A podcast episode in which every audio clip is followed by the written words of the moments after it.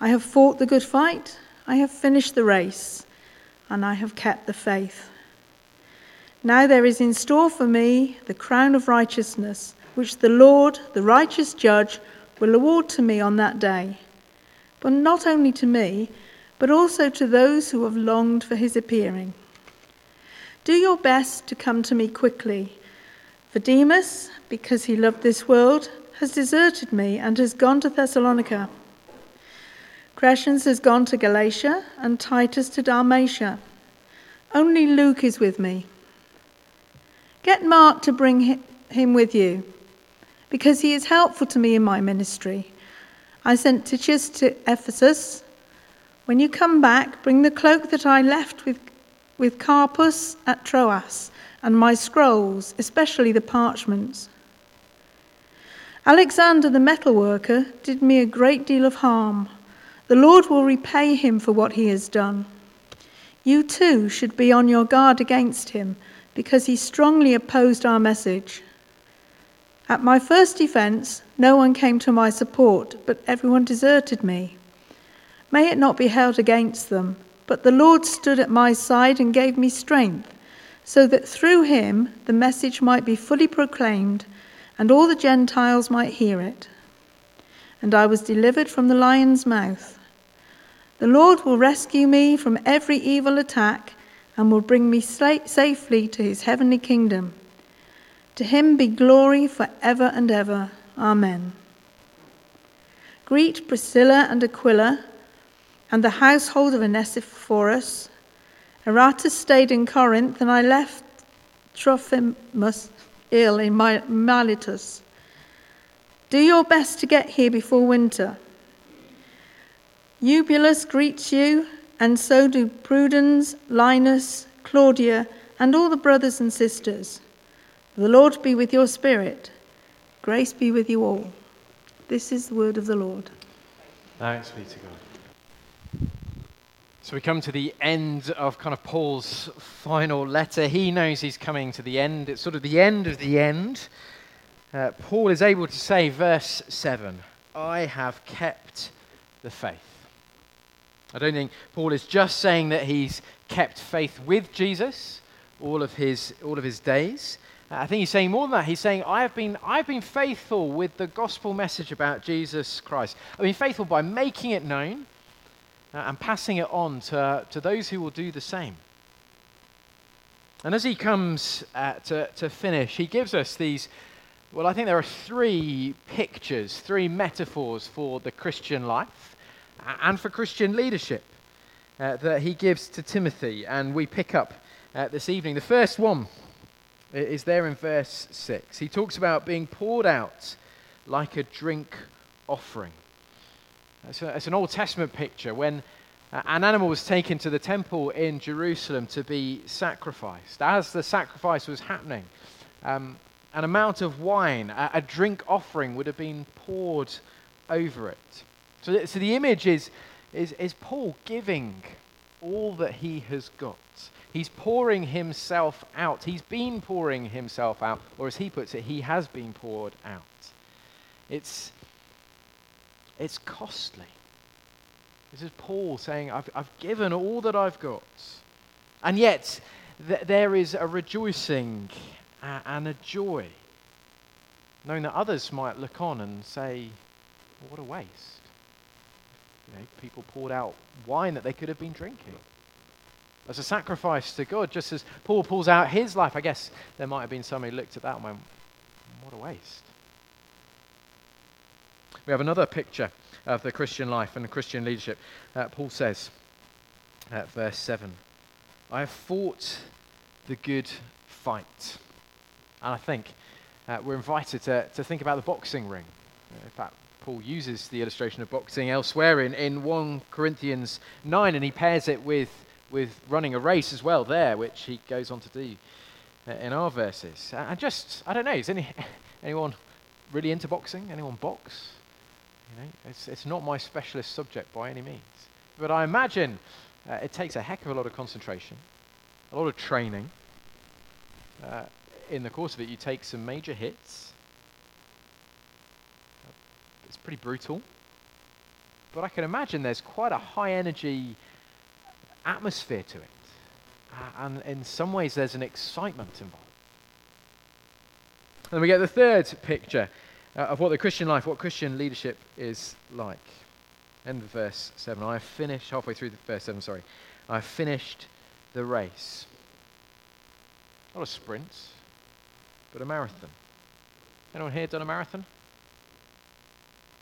You walked one. That's more than I've done. That counts. That counts, yeah, definitely. And how were you at the end of it? You don't want to know. It wrings you out. Uh, it's exhausting. And so you have to pace yourself.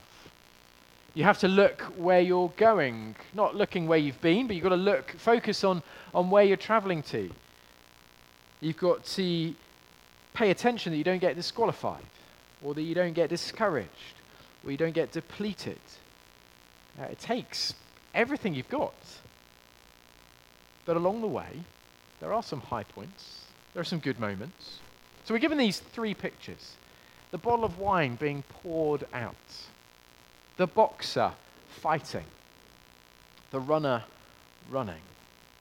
And Robert, I think there should be um, there should be a picture of those three things just to pop on the screen uh, for for the rest of um, rest of the sermon. Just and I just wonder which which of those images, the, the bottle being poured out, the boxer fighting, the runner running, which which one particularly resonates with you in your life and your experiences? There's quite a lot of, of overlap between the, the three images, which is why it's quite helpful to hold on to these. Uh, and maybe this week take some time to kind of reflect on, on what these images speak about and what that means for you. Maybe when you're pouring out a drink, or you're next in the gym, or you go for a run or a walk. And I think there's overlap in, in three particular ways to these, these images. First, all of them are far from easy going. They involve effort, sacrifice, hard work. And Paul talks about his experiences in these final verses uh, of, of what's gone on for him as he's been poured out, as he's fought the good fight, as he's sought to finish the race. So we pick up in verse 10, we find out about this, this character Demas, who at one point was a co worker with Paul for the gospel.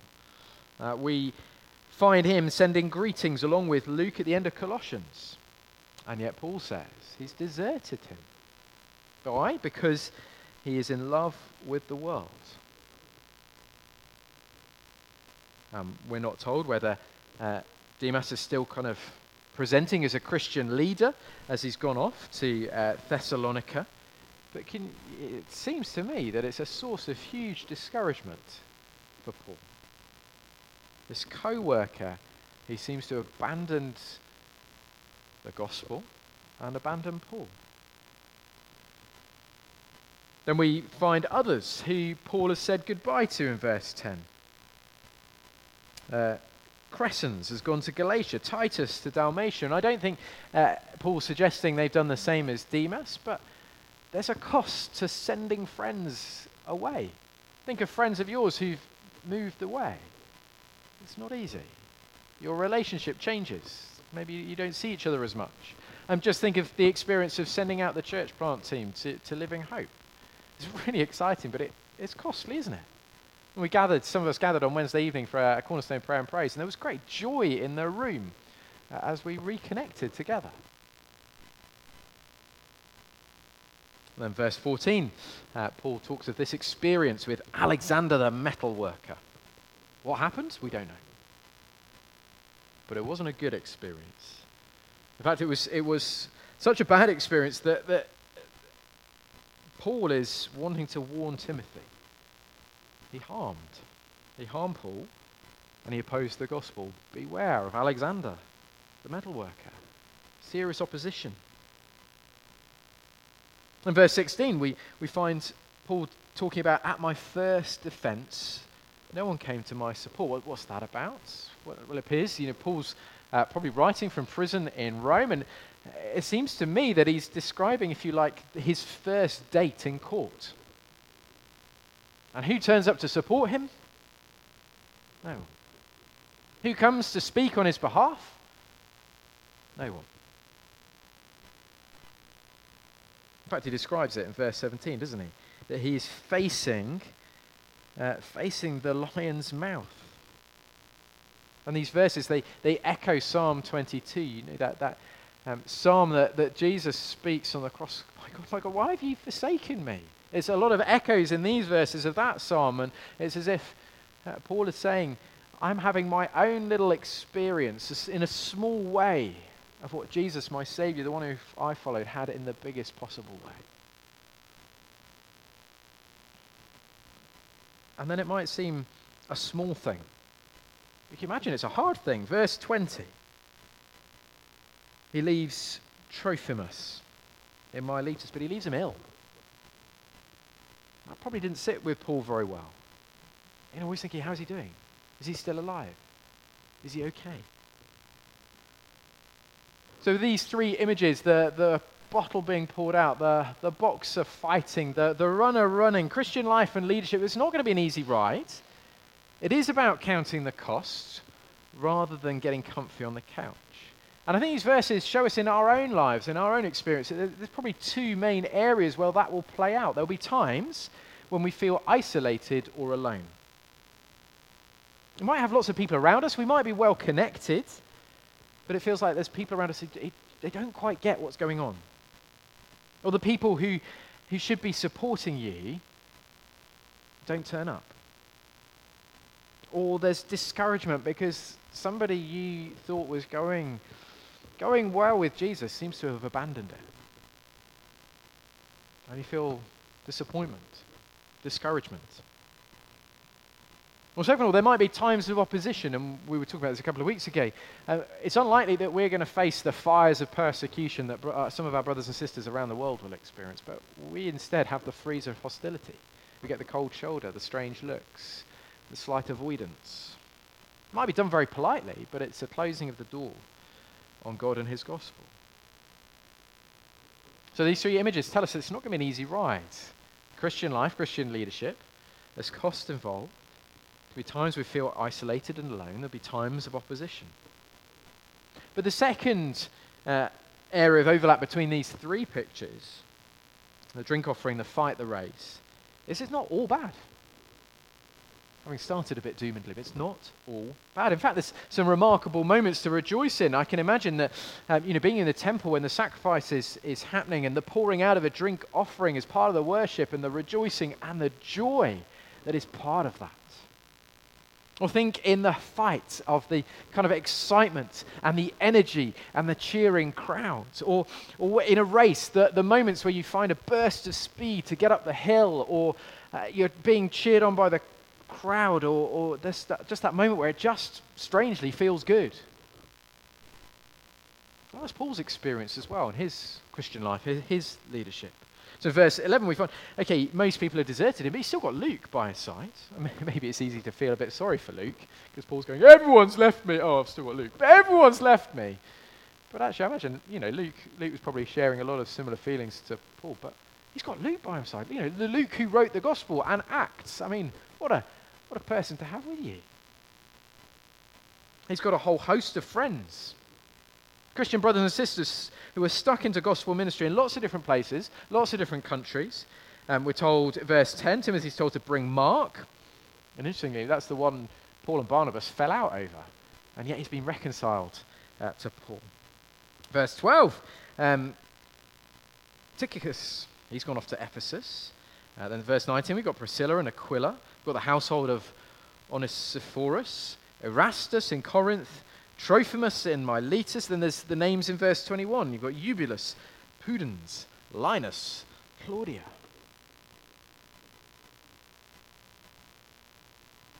And even in Paul's experience of being on his own on trial in the courtroom, no one seeming to have his back, he's still able to have had that experience. Verse 17, but the Lord stood at my side and gave me strength. And now, time and again, verse 18, God has rescued Paul from every evil attack. Well, that clearly doesn't mean that Paul was rescued out of every hard situation he was ever in. All you have to do is read some of his letters to know that that's not true. It's not being rescued from those, it's being rescued through them. And he knows that the ultimate rescue will come when the worst thing that could happen to him, death itself, happens. He'll be rescued, he'll be brought safely into Jesus' heavenly kingdom. He has the experience of God never wasting his struggle or suffering. Verse 17 speaks of God's strength being at his side and strengthening him. Why? So that the message might be fully proclaimed and all the Gentiles might hear it. Paul again and again got to see the message of Jesus reaching new people. God never wasted these, these moments where it seemed like everything had gone wrong. So these three images, uh, the, the bottle being poured out, the, the boxer fighting, the runner running, it's, it's not all bad. There's some real encouragements. Even when you are feeling isolated or opposed, you can know that God has never abandoned you. And, and sometimes it, it, feels like God takes us to our limits and then he takes us a bit further.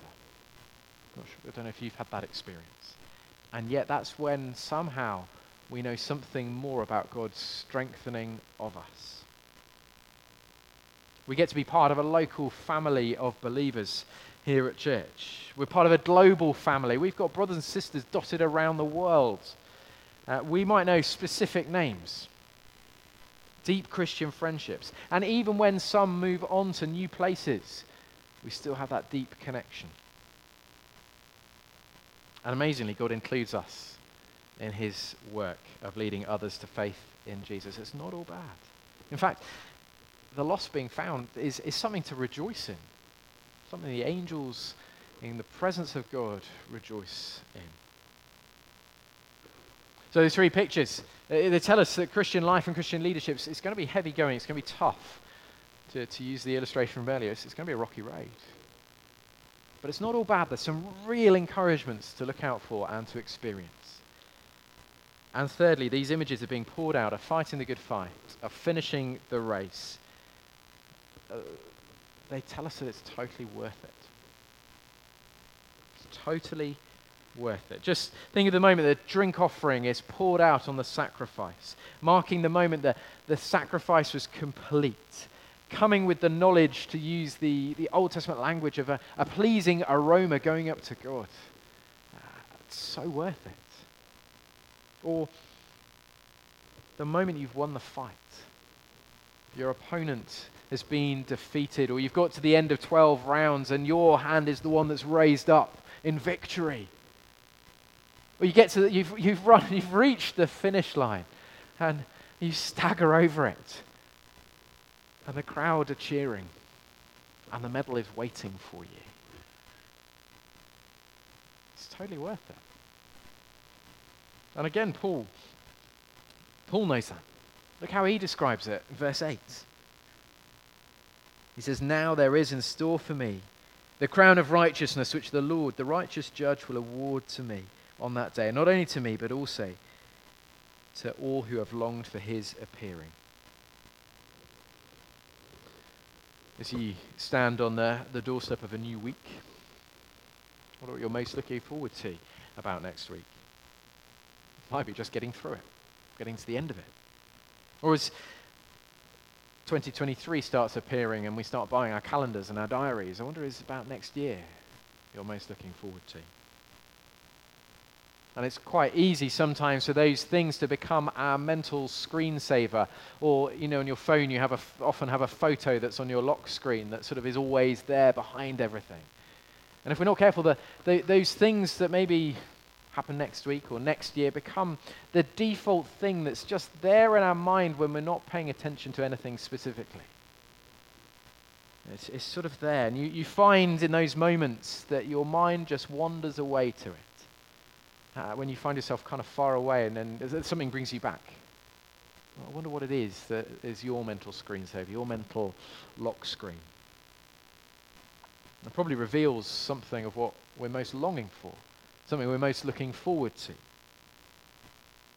And those things, in and of themselves, are, are not bad. They're often good. They're often little tasters, little tasters of joy of, of something that's far better and far bigger than we can imagine.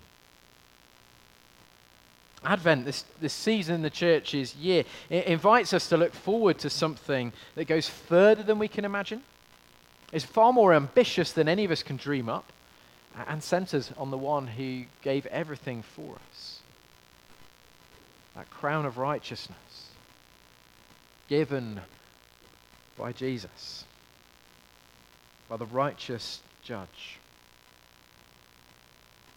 That, that moment for Paul where the life that he's led following Jesus is the life that God honors.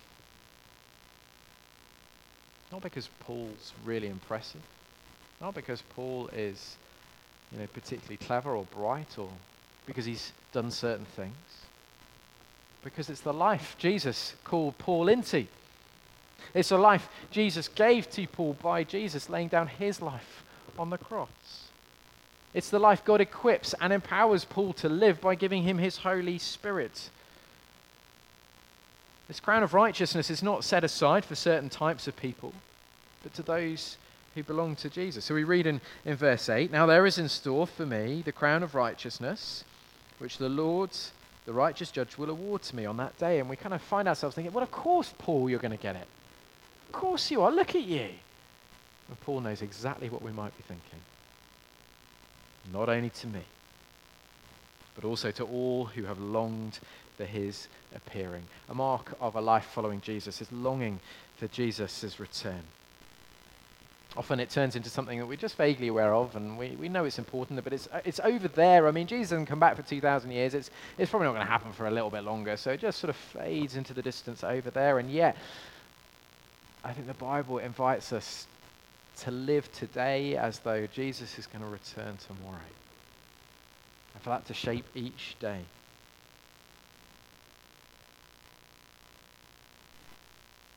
Jesus' return is the only certain feature of the future. Think about it for a moment. The only certain feature of the future is Jesus coming back. Christian life and leadership, pictured as a, as a drink offering, as, as, a, as a bottle of wine being poured out, pictured as the, the fight being fought, as the race being finished. It's, it's, it's going to be seriously hard work. It's going to be disappointment. There's going to be opposition. What's going to keep us going until every last drop is poured out? Or until the final bell is rung? Or until the finish line is crossed? The only certain feature of the future. That's what's going to keep us going. Our Saviour's return. Jesus shaped leaders keep the faith. They keep the faith through disappointment, through opposition, through isolation, by longing for Jesus' appearing. And I can stop there. But if I'm, if I'm honest with you, there's been something in this passage that has bugged me all week. And I don't know that I've quite got to the bottom of it yet. For the last three chapters of this letter, Paul has been saying to Timothy, keep going, be courageous, fan into flame the gift of God, preach the word, guard the gospel, do the work of an evangelist. And then suddenly, Paul says, verse 9, do your best to come to me quickly. He says, get Mark and bring him with you. When you come, bring the cloak that I left with Carpus at Troas and my scrolls, especially the parchments. You know, there's, there's this sort of sense of urgency all of a sudden. Timothy, you need to stay in Ephesus and, and, and be bold. Preach the word. No, come to me really quickly. And I'm kind of like, how do they add up? So I'm going to throw the question to you. I want you to have a little think uh, and see where we land. Why do you think Paul wants Timothy to come to him?